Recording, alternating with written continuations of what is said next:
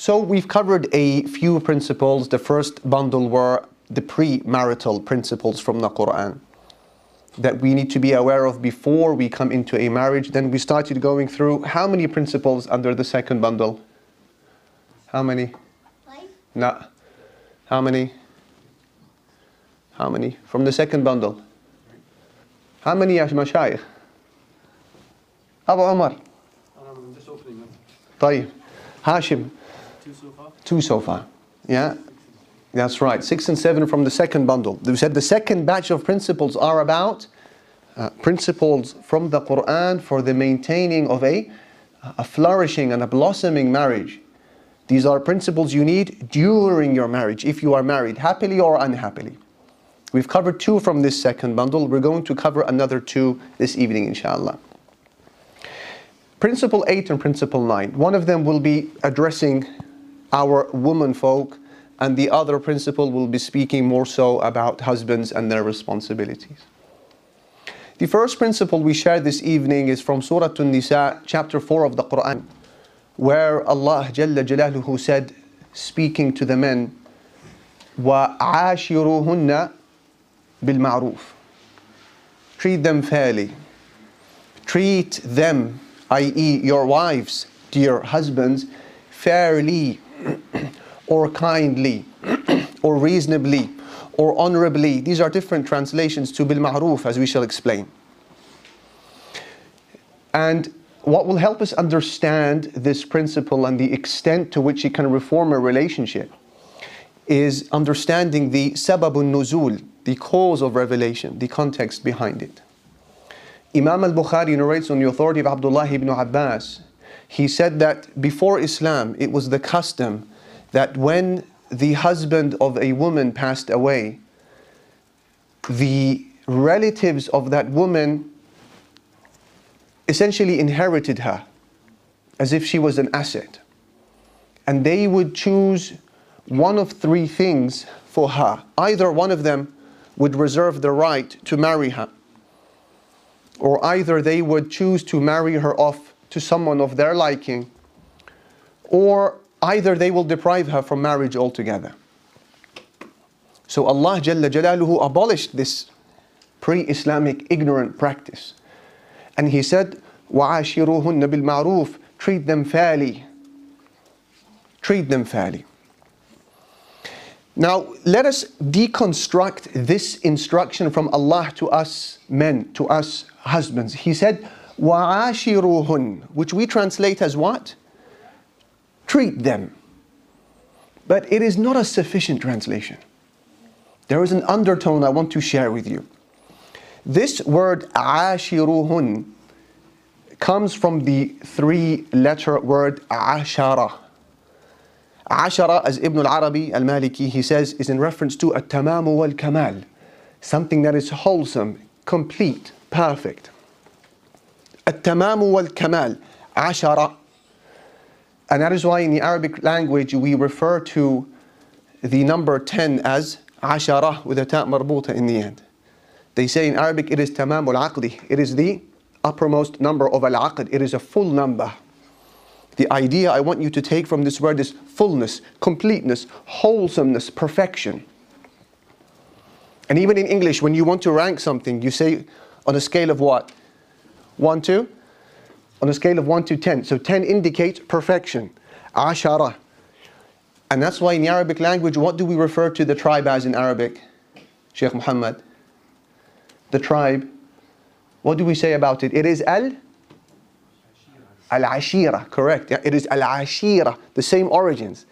Why? Because if they become a Ashira, كمل أمرهم وصح استبدادهم بغيرهم. When they become a Ashira tribe, they are full, they are strong, they are powerful, and they're able to exact revenge from others. The idea is that the word ashiruhun, this instruction of treat them, involves, it has an undertone of deal with them in a wholesome way, a, a full way, a complete way. Ashiruhun, treat them. And then Allah said, what type of treatment? Bil ma'ruf. How did we translate bil ma'ruf? How did we translate it? Ah, Shabab. La. Try again. We said fairly. And there are many translations here fairly, reasonably, kindly, honorably. But what ma'ruf actually means, just from a linguistic perspective, the origins of this word is urf. Have you heard of this word before? Urf. Urf means norms, customs, acceptability. So it's almost as if you're being told from a linguistic perspective treat your wives according to what is reasonably in accordance to the norms of a society, the acceptabilities, the customs of a community, bil ma'ruf, according to the urf in one understanding. And this is one of the beautiful aspects of the Quran and what makes it kalamullah, the miraculous word of Allah, is that it sometimes speaks in open-ended terms to encompass so many meanings. It didn't tell you how to behave with them. It gave you a general understanding to encompass so many things and to speak to so many tribes, so many communities, so many people who carry their way in their marital lives in different ways. Now, yes, I, I agree with you. There are certain constants in the religion of Islam, they don't change. But there are certain aspects which the religion accommodates for customs, al urf, the norms of people. So long as it does not contradict with one of the matters Islam mandates or prohibits, Islam upholds the customs of people. It honors their norms. It gives it legislative weight. And you will find in the Quran there are many aspects where the religion will tell people to understand the ruling in light of the customs. It's amazing. It will say, What are people doing? Do the same. So, for example, in the topic of rights between husbands and wife. Allah Almighty said in Surah Al-Baqarah, وَلَهُنَّ مِثْلُ الَّذِي عَلَيْهِنَّ بِالْمَعْرُوفِ Meaning, for your wives are rights that are equal to their obligations according to the ma'ruf, according to the custom, according what is, to what is fair and the norms of a society. When Allah Jalla Jalaluhu speaks about talaq, divorce, Allah subhanahu wa ta'ala said, الطلاق مرتان divorce can be retracted twice. فَإِمْسَاكٌ بِمَعْرُوفٍ So either you hold on to her in ma'ruf, what is fair, what is reasonable according to the norm, أو تسريح بإحسان, or you divorce her with grace. Do you see how in the Quran there are many at times rulings that are deferred to the customs, the norms? Islam gives it weight, and that's part of its timelessness and its universal application. And Allah Almighty, He said, when speaking about who is it who provides for the child, Allah said, وَعَلَى الْمَوْلُودِ لَهُ رِزْقُهُنَّ وَكِسْوَتُهُنَّ بِال بِالْمَعْرُوفِ That it's for the father of the child who is to give him maintenance and clothing according to what is ma'ruf, what is fair, what is according to the norms and society and the customs of a society. So now I bring you back to the principle. وَعَشِرُوهُنَّ treat them بالمعروف fairly. We've understood عاشروهن treat them and the wholesome aspects in its undertone. And then bil ma'ruf, fairly, we've understood the element of urf, customs and norms. Why is that important? Because sometimes, for example, one may marry a woman who comes from a particular custom, there is a particular acceptability that she was raised amidst, whereby, especially if she was an upper class woman from an upper class family, an upper class society, and uh, this is a woman who's never needed to lift a finger at home. She's never made a bed. She doesn't know how to navigate a kitchen. She's never cooked a meal in her life. She, she was not expected to do that. And it was maids doing everything for her and her family. You marry into that family, then you should be aware of that urf. You should be aware of that custom that she has come from, and Islam requires you to accommodate accordingly. Now, I don't think they call them maids here in the UK, I think we call them household services. But nevertheless, that will become part of the discussion in the early marital meetings. Do you see the point that I'm establishing to you here, dear brother, dear sister? Treat them fairly. We've, you've understood the instructions of this ayah.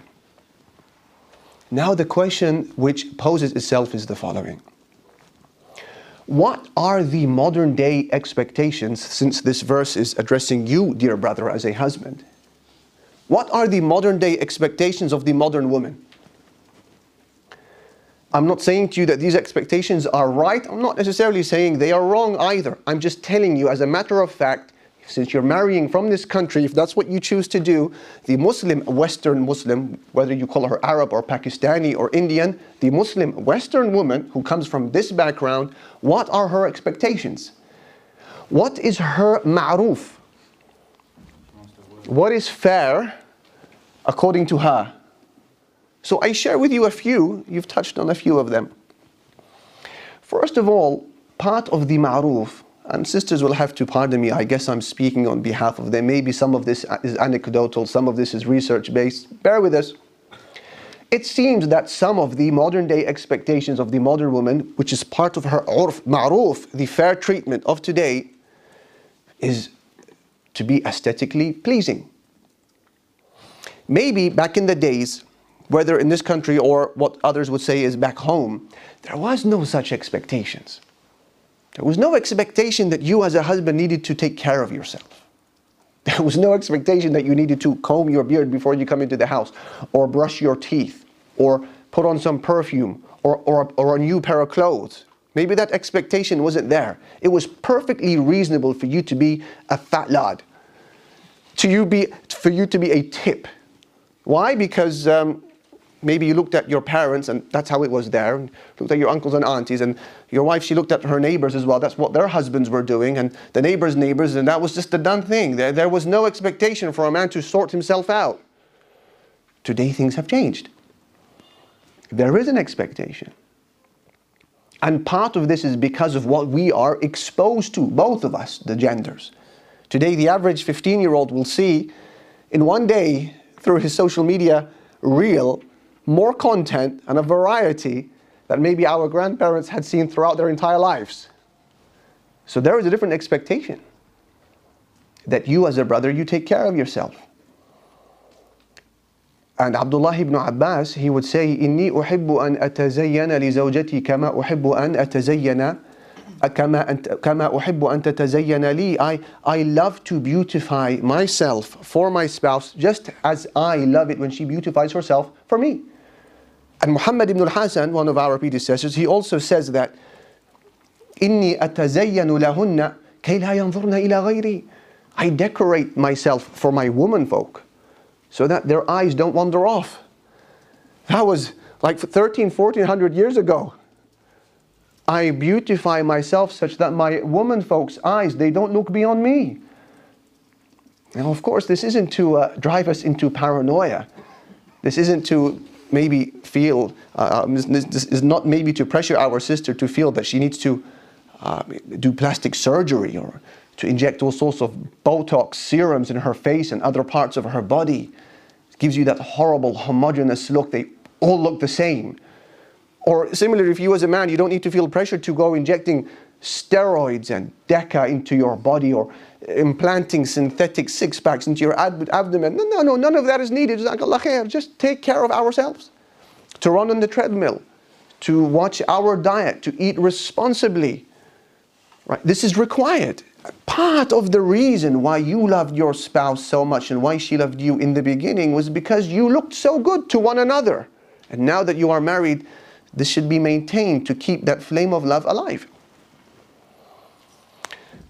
But like I said, it doesn't need to push us into extremes. There was an article in the uh, Khaleej Times in March 2019. It was titled UAE Woman Surprises Her Husband with Plastic Surgery, comma, he divorces her. Allahumma musta'an. Alhamdulillah, the religion has spared us from these types of burdens. But make an effort. So this is a modern day expectation of the modern woman to be aesthetically pleasing to the eye. Number two, the idea of helping out with household chores. To navigate yourself around the kitchen, to assist, to help. Now, again, back home or back in the days, maybe this was not an expectation upon a man. his job was purely the breadwinner. It was the public side of service, and the woman's or the wife's uh, role was purely within the home. And there was no interplay, uh, there was no overlap. Khalas. Today that's different. There was a poll, and this was in India, this wasn't even in the West, where there was a whopping 52% of women who said that we expect our future spouses to help around in the house. And 40% of them, just under 40%, who said, we want our future spouses to have some culinary skills. Yeah, in English that's called cooking, right? Understanding where the utensils are found in the kitchen, assisting. This is a modern day expectation. Is this my phone? No. Uh, number three, another expectation of the modern day woman is that there is meaningful talk between husband and wife. Back in the days, or in other societies, perhaps this was not so much of an expectation. Khalas, he comes back from work at 6, 7, he is absolutely knackered. If he's very generous with his time and his talk, he will maybe ask about the kids. Perhaps he will tell you something about work. And perhaps, if he's very chatty, speak about the weather. and then khalas, kana Allahu alim. That's the end of the day. Today, no, that's different. That's not sufficient anymore. Today, you're supposed to talk, and I mean meaningful, deep, engaging talk, not just intimate, but about life and the deep matters of life. You're supposed to, you're expected to do that. Another one of those expectations, for example, is the aspect of me time. Me time. Your mother, or your mother's mother, maybe she is completely unaware of this concept. Maybe our parents haven't heard of me time. It was just a graft. From 6 a.m. in the morning till 9 p.m. in the evening, that was going to be her life. It's her family, it's her, it's her, it's her husband, it's her children, it's her parents, it's her in laws. And then you put that on repeat for the next 50 years of her life, till death do us part. No, nowadays, your wife, she will say to you, I need some me time. Me time means that I occasionally withdraw from my responsibilities towards my parents, your parents, our children, you, the house, and I have some time to myself. And that's something that a lot of women will need. I need to just find myself. I need to be at peace with myself. I need to catalog, catalog my, my thoughts. And then she comes back in an optimal way, in a thriving way, in a new spirit, rejuvenated, refreshed, and willing to give everything for her family. The aspect of me time. Then friendship. This is another expectation.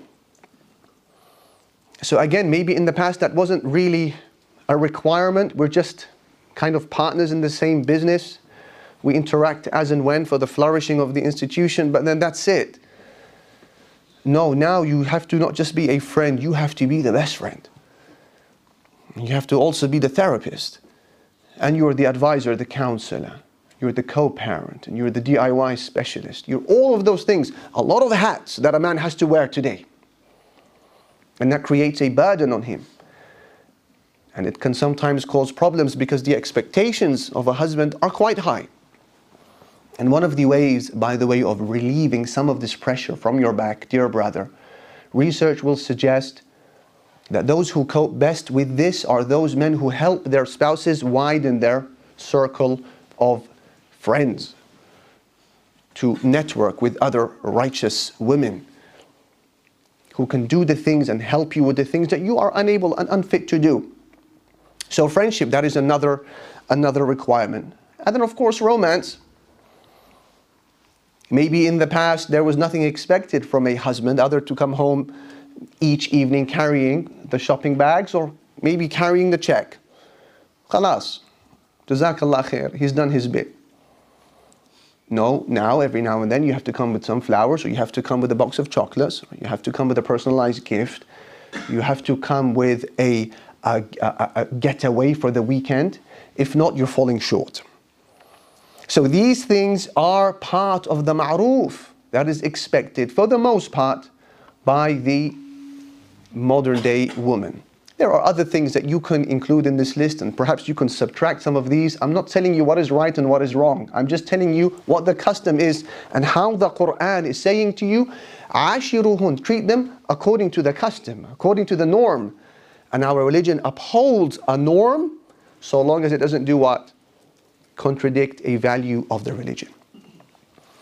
At this juncture, I share with you, my brother, a matter that collides head on with the instruction of this principle. Something that shatters it to the core. If you have not understood everything I have said and what bil ma'ruf looks like, then at least understand a manifestation of its opposite. And that is domestic violence. One in three women, statistics suggest, will experience domestic violence by an intimate partner throughout the course of her life. And that statistic spans across all religions, all races, all cultures, all ethnicities. And they find also that a, a woman here in Britain, statistics suggest that there is two women on average a week who are murdered in Britain because of that. And those who are subject to domestic violence are three times more likely to develop mental health disorders, even the extreme ones like schizophrenia and bipolar disorder, modern day research is suggesting. And that is why the Prophet ﷺ was described by our mother Aisha as Muslim narrates, ما ضرب رسول الله صلى الله عليه وسلم شيئا قط بيده she said, Never did the Prophet Muhammad والسلام, ever strike anything with his hand. لَمْرَأَةً وَلَا خَادِمًا Not a woman, a wife of his, and not even a servant. She said, إِلَّا أَن يُجَاهِدَ فِي سَبِيلِ اللَّهِ Except in the instances where he was fighting in the path of Allah Jalla Jalaluhu. And Abu Dawood narrates in his Sunan on the authority of Iyas ibn Abdullah ibn Abi Dhubab that the Messenger alayhi salatu wasalam once had an influx of women who came to his homes, the homes of his wives, complaining of heavy-handed husbands. And so the Prophet alayhi salatu wasalam assembled the Muslims and he said to them, لقد طاف بآل بيت محمد نساء كثير يشكون أزواجهن Many women this evening came to the homes of the Prophet والسلام, complaining of their husbands. He said, أُولَٰئِكَ لَيْسُوا بِخِيَارِكُمْ Those men are not the finest amongst you. Those men are not the finest amongst you. And when a woman by the name of Fatima bint Qais told the Prophet Muhammad sallallahu alaihi wasallam that there were two men who asked for her hand in marriage, Abu Muawiyah on one, Muawiyah on one hand and Abu Jahm, on the other hand, he said to her, Don't marry either. أما معاوية فصعلوك لا مال له. He said, As for Muawiyah, he's a destitute man, he has no money. وأما أبو جهم لا يضع العصا عن عاتقه. The stick is always on his shoulder. In another narration which explains it, he said, ضراب للنساء. He's a woman beater. Don't marry him. Don't marry him because of that, he said. Never did he hit his wives, alayhi salatu wasalam. And never did he see this domestic violence as an expression of masculinity or his leadership at home. God forbid. The opposite was true.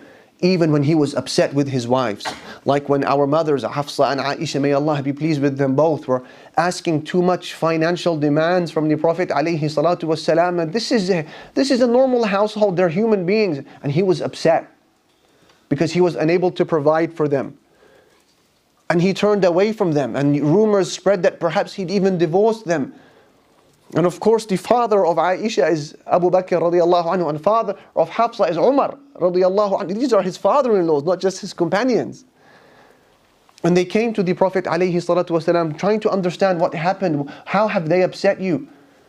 And then when he came, when they came to hear of the conversation and what happened between him and his wives, each of the two men went to his daughter to beat her. Umar leapt at Hafsa and Abu Bakr le- leapt at Aisha and they said, تسألاني رسول الله صلى الله عليه وسلم أليس عنده? You're asking of the Prophet things that he doesn't possess? And the Prophet sallallahu alaihi wasallam forbade them both from touching their daughters. You don't hit them.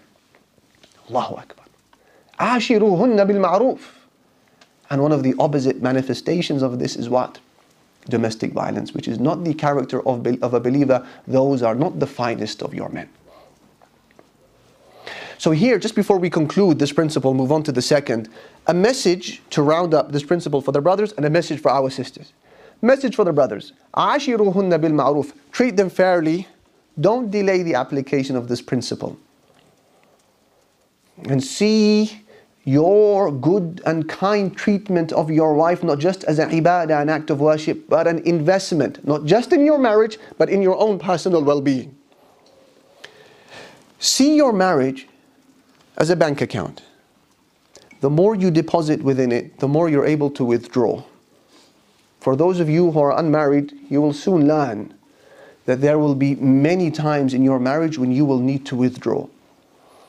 Difficult circumstances, for one reason or another, you and your wife, you don't see eye to eye on a matter, you are withdrawing, and that rocks a lot of relationships beyond repair. You know why? Because they had not deposited during the good times, and now they want to withdraw, and there's nothing to withdraw. So your flowers, your humble behavior, your help around the house, your smile, your adab, your akhlaq, that is an investment. That is you depositing into that account. Therefore, when the time comes when you need to withdraw, guess what? You have a reserve. And it will not affect the fabric of your relationship. And don't delay this. Don't take your wife for granted. Where's she going to go? Where is she going to go? Baminha, as we say in Arabic. You've just guaranteed her presence, taken her for granted. And then one day the switch goes off in her mind and she's completely turned off towards you. And she looks at you in this, gives you this cold stare as if to say, I'm never coming back. And then you collapse. And I can't count, can't even begin to count the amount of times I've seen this happen in our Sharia council. Where a husband and wife have come to us trying to mediate, the husband is begging, saying, I will treat fairly now. I will live with her honorably. I will do what I need to do. I've accepted my mistake. I've delayed this principle. And she's not even looking at him, she's looking at us. And he's facing his chair completely towards her, pleading, on his knees on some occasions, crying his eyes out, I can't live without you. I will die. I will take my own life. I can't do this. And she's smiling. She's cold. And she says to us, I used to almost worship this man. I used to be at his beck and call. I used to kiss the floor he walks on. He was everything to me, but he abused that trust. He took me for granted, and now I feel nothing towards him. Please help us dissolve this relationship. So don't push your wife to the junction of no repair, the juncture of no repair. Take the initiative now and make those deposits. And don't wait for those hard times to come that no man can bear. That's the message to the brother, and then we conclude with a message to our sisters. Dear sister, beware of abusing this principle that Allah has favored you with, that speaks to us men and says to us, treat them, meaning your wives, fairly. Don't abuse that principle. Don't take it for a ride. What does that look like? Well, there are a lot of contradictory expectations when it comes to marital life, when it comes to a lot of our Muslim feminist sisters. A lot of double standards, a lot of narcissism, dare I say. Because what is feminism? Feminism, in its truest and purest sense, is the idea that there is a 50 50 division down the middle. We're partners, we do everything 50 50. It's an equal split. So when it comes to finances, we're 50 50. So, me as a husband, I, I put 50 towards you in the house, the other 50 is mine. Don't expect me to put a penny towards you or days out or anything like that. That's in its purest sense. 50 50 when it comes to child rearing, 50 50 when it comes to protection as well. So, I'm not going to be your knight in shining armor anymore. If our house is going to get burgled six times this year, you're expected to get out the bed on three occasions and tackle the thief. It's a 50 50 split along the way. So, what is interesting is that a lot of our sisters, our Muslim feminist sisters, want to claim the benefits of being a feminist, i.e., the 50 50 split and what comes with that. And in the same time, they want to claim all of the benefits that come with being a Muslim woman. La ilaha illallah. You can't have the cake and eat it. These are double standards. So you want the traditional benefits that come with marrying a Muslim man, but you don't want to give the traditional responsibilities are expected from you as a Muslim woman. So, for example, some of them will say, I want my husband to be, Bismillah, I want my husband to be the big provider of our home. And I want him to be that, that rock that I can lean on during hard times. I want this mature, intelligent, sensible husband who listens to me, who hears me. I, I, I want him to be a chivalrous, the, the alpha male, dashing, tall, dark, and handsome. Right? I want him to slay the dragon. I want him to kill the beast. I want him to work three jobs for me. Jamil. Then in the same breath, she will say, You know, by the way, I, I don't cook. And uh, I, I, don't expect me to clean either. I don't clean. And um, you can't tell me to do anything. As my uh, husband, there's no authority over me. Complete. La ilaha illallah all of the benefits you want of feminism, plus you want all of the perks of being a traditional Muslim wife. You can't have the cake and eat it. This is contradictory behavior. This is narcissism. This is selfish, arrogant, self entitled type of behavior, dear sister. Allow me and pardon me for these terms, but it needs to be called out because it's pervasive, it's prevalent. So if you want a husband who's willing to perform all of the traditional roles of a good and responsible Muslim husband, guess what? He's also going to be looking for a wife who performs all of the traditional responsibilities of a Muslim woman. These are two messages I wanted to share to the brother and to our sister, husbands and wives in conclusion of this verse that says, bil بِالْمَعْرُوفِ Treat them fairly. Principle number what? Nine. Is from Surah An-Nisa, chapter 4 of the Quran again.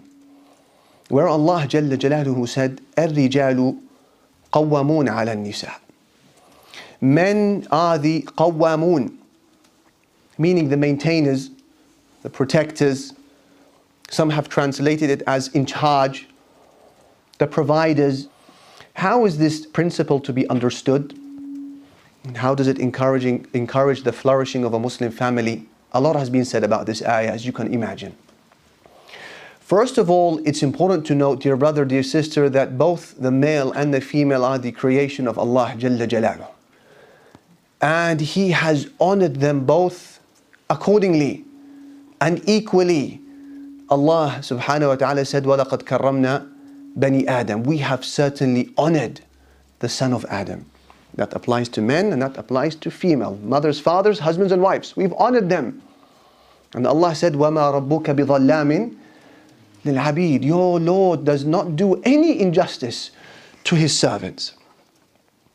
And Allah Almighty intends a particular function, role, purpose for the male, and He intends a purpose for the female. And He prepares each one of the two genders mentally and physically to carry out their function or the, one of their primary roles in life. So when it, when it comes to women, Allah Almighty has chosen for them the burden and the responsibility and the privilege of childbearing. They carry the children they deliver the children. They, for the most part, nurse the children. And in order to assist her carry out this burden and responsibility, Allah prepares her and inspires her with the innate abilities needed to fulfill this, mentally speaking, physically speaking, and so on. And therefore, it only made sense that Allah Jalla Jalaluhu would burden the other half of society, the men, with the responsibility of taking care of their womenfolk, maintaining their womenfolk, leading them to that which is in their interest, and steering their relationship towards their mutual and their collective flourishing. And similarly, Allah Almighty enables the man to carry out this responsibility and He prepares him physically for it and mentally and emotionally as well. And naturally, every institution requires a leader. Whether you're talking about a political institution, a business venture, or even a family life, the marital institution, leadership is required that looks for the interests of those whom they are leading and managing their affairs. And when it comes to marriage, Allah Jalla has chosen the man to be the caretaker and the maintainer and the provider of his family and spouse and tending to their interests and their needs. Now, of course, this is a responsibility that brings with it certain perks and certain privileges, if we may call them that.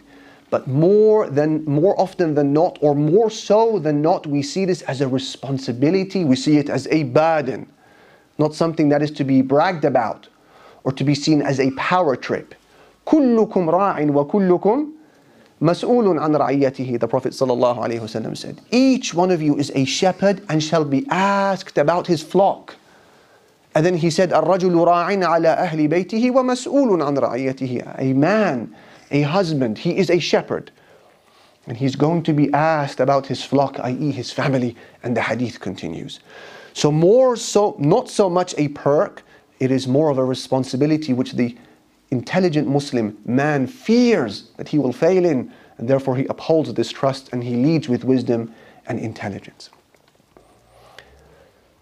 And it is difficult to argue otherwise. The Quran is very clear as per who are the ones who manage the affairs of their family and tend to their interests. No amount of hermeneutical gymnastics can convince us otherwise. The word husband comes from the words house band. So, who is the one who puts the band around the house to ensure that everything is kept in and is safe? It's the husband, it's his responsibility. And even when you look into the scripture of the Christians, now what does this word qawwam mean? الرجال, men are qawwamuna for women or on women. Qawwamun is the plural of qawwam. And a qawwam is in the emphatic, mubalagha, emphasize, aggrandize form, meaning someone who constantly manages the affairs of people. That is what a qayyim is. And in the context of our sisters, our mothers, our aunties, our daughters, it would be their fathers who is their qayyim. And later on in life, it would be their husband who sees to their interests and provides and protects and maintains. And therefore, a husband who is a qayyim, he leads his family with wisdom, with knowledge, with immense patience, with turning a blind eye to petty matters, a willingness to lose certain battles in order to win the war, thinks strategically, listens empathetically, and when you look into how our Prophet ﷺ applied this Quranic principle of الرِّجَالُ قَوَّامُونَ عَلَى النِّسَاءِ Men are the maintainers or caretakers of women. You see that he did not behave as an emperor lording over his family. He was not a man who looked to suppress the individuality, the identity, uh, of his womenfolk, but he gave them space. They spoke, they communicated, he sought their opinion. If you remember when we spoke in Principle 6, the idea of consultation, that's how he understood to be a qawwam of the family. Certain privileges come with it, I agree with you. That cannot be denied, especially when it comes to matters of decision making. But how did the Messenger alayhi apply this principle that you are studying today? Well, Look at the words of Al-Aswad ibn Yazid who said, I asked Aisha radiallahu anha, what did the Prophet sallallahu alaihi wasallam used to do in his home? This great Prophet of Allah, he must have been in a constant state of meditation, communication with Allah Jalla Jalaluhu, and beseeching Him and learning from the Archangel Gabriel. These huge mystical things must have been happening in the home. What did he do in his home? And she said to him, كان في مهنة أهله. He would be at the service of his family. فإذا سمع الأذان خرج until he hears the call to prayer and he would get up and leave to pray. That's what he would do. And Urwa narrates that his father said that a man asked the Prophet sallallahu alaihi wasallam or asked Aisha, ما كان يصنع الله في بيته What did the Prophet of Allah used to do in his house? She said, كان يخصف نعله He used to repair his shoes ويخيط ثوبه He would stitch his clothes ويكون في مهنة أهله ويصنع كما يفعل أحدكم في بيته and he would do the same things that the average man would do in his home Allahu Akbar الرجال قوامون على النساء This is his understanding of it عليه الصلاة والسلام Now having understood this let us take a look at what role reversal looks like since this is advocated by many segments of society. We want to stay at home, Dad, and we want the women to put on the trousers and to become the breadwinners of society, the breadwinners of the home. That's what we want a strong, independent CEO. Let us take a look at what role reversal looks like. Let us take this principle of men are the qawwamun on women, let's re- reverse it. Because that's what people apparently want and make it النساء قوامات على الرجال أو قوامات على الرجال women are the قوامات on men what does that look like and I'm not going to tell you an opinion I'm just going to share with you a demographic I'm going to share with you a phenomenon I'm going to just tell you what is happening today and how people are reacting to this revolution in gender switching in terms of the roles I mean to say and by the way, before I proceed here, I just add a quick caveat. I am not taking a dig at every one of our sisters who is decided who has decided to work. I'm not doing that. Because I understand that there are certain circumstances, especially today perhaps with the rise in the cost of living and inflation and other crises we're experiencing. Sometimes there is immense pressure on families. Sometimes a husband really is doing his bit and working more than one job to make ends meet and he's struggling. So she decides, with their consultation with one another, to help out and to relieve some of the, to relieve some of the burden from him, and she takes a job to assist. In that situation, generally speaking, I praise her. And I, I ask Allah to bless her and to reward her for going out of her way to assist her spouse and to assist her family. Jazakallah khair. I'm not speaking about this. I am speaking about the idea of purposely, intentionally, consciously choosing as a man to stay at home, to not work. And in the hope that your wife will go and do your bidding for you on, on your behalf in the public domain. Or perhaps I'm addressing some of our sisters who only see success when she is bringing money into the home Otherwise, domesticity is an insult. Being a mother is an insult. Being a homemaker is an insult. It's all beneath her, it's all demeaning.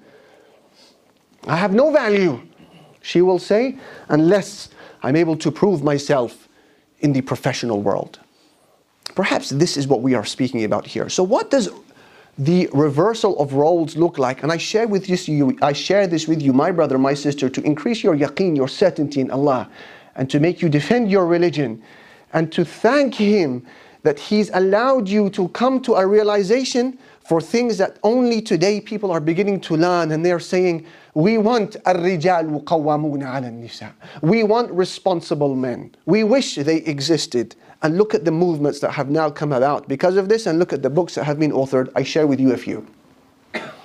First of all, there was a bit of research that was carried out by a woman by the name of Professor Alexandra Killewald from Harvard University. And she looked into the lives of 6,300 couples, married couples, their finances, their lives, their habits, 1,700 of which were divorced.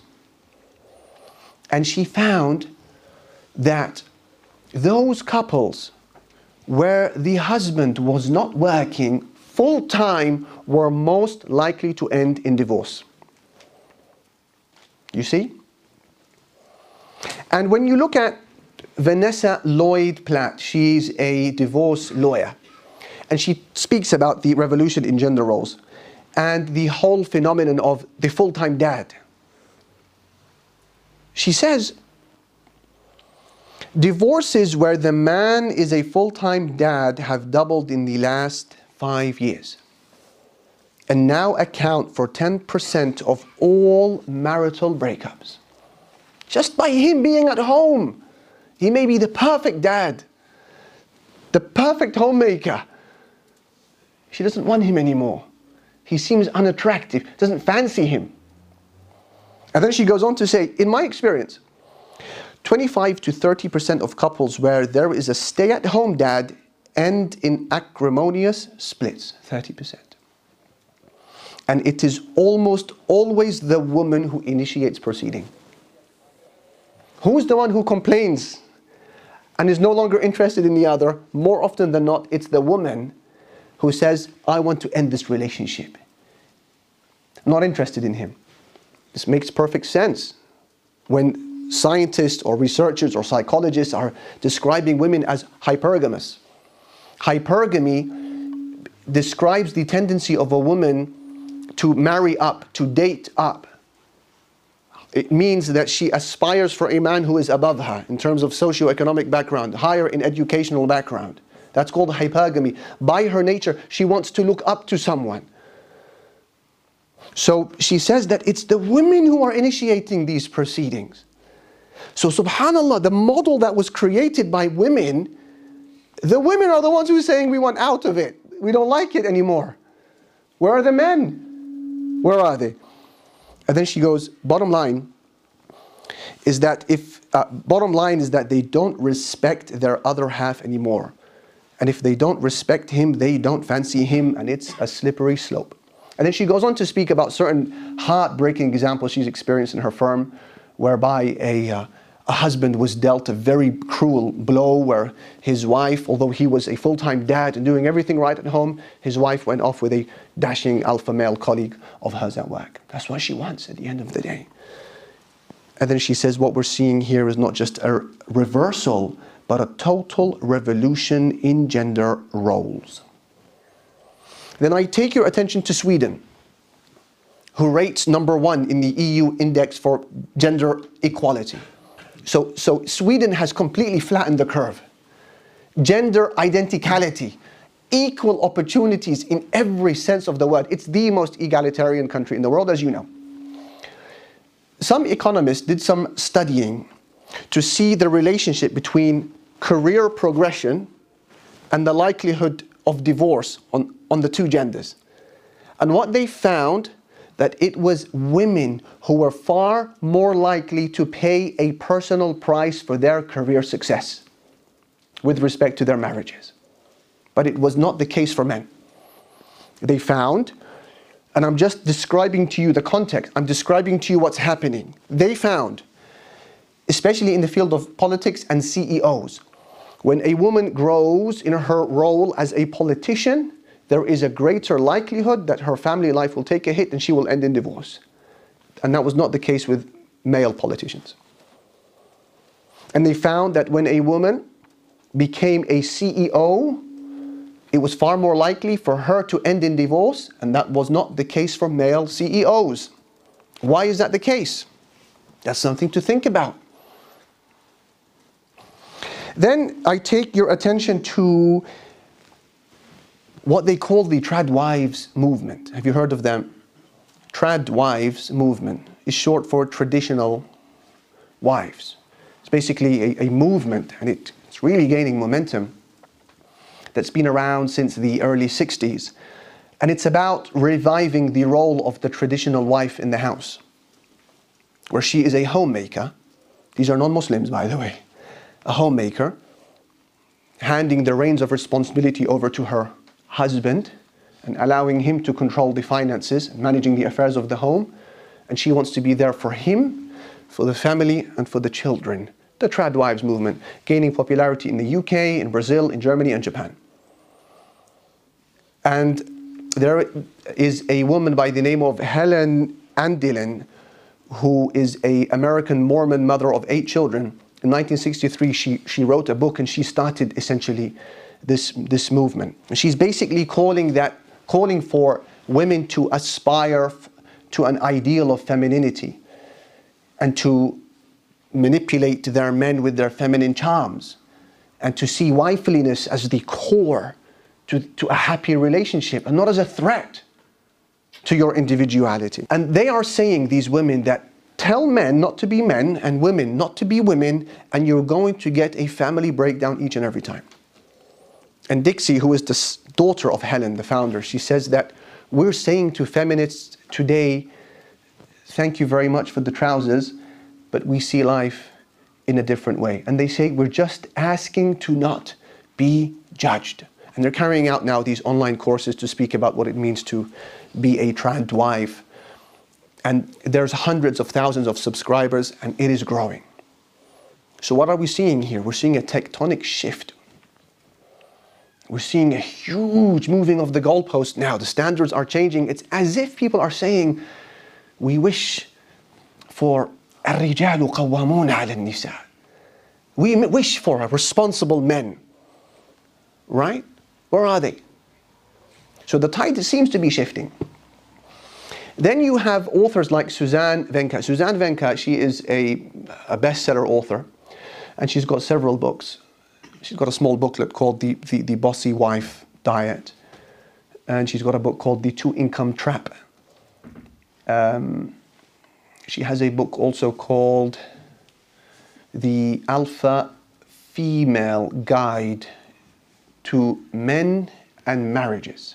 The Alpha Female Guide to Men and Marriages. Basically, what she's saying, Suzanne Venker, is that America at the moment is obsessed with the idea of the, of the alpha female, the strong, the aggressive, the dominant woman who is successful, who's a CEO, who brings in a handsome income. And she says that's fine, but the only issue is that the alpha female, when she, is, when she marries, she becomes a alpha wife. And an alpha wife is a bossy wife who controls everything and no man wants to marry a boss. No man wants to marry a woman who's controlling everything.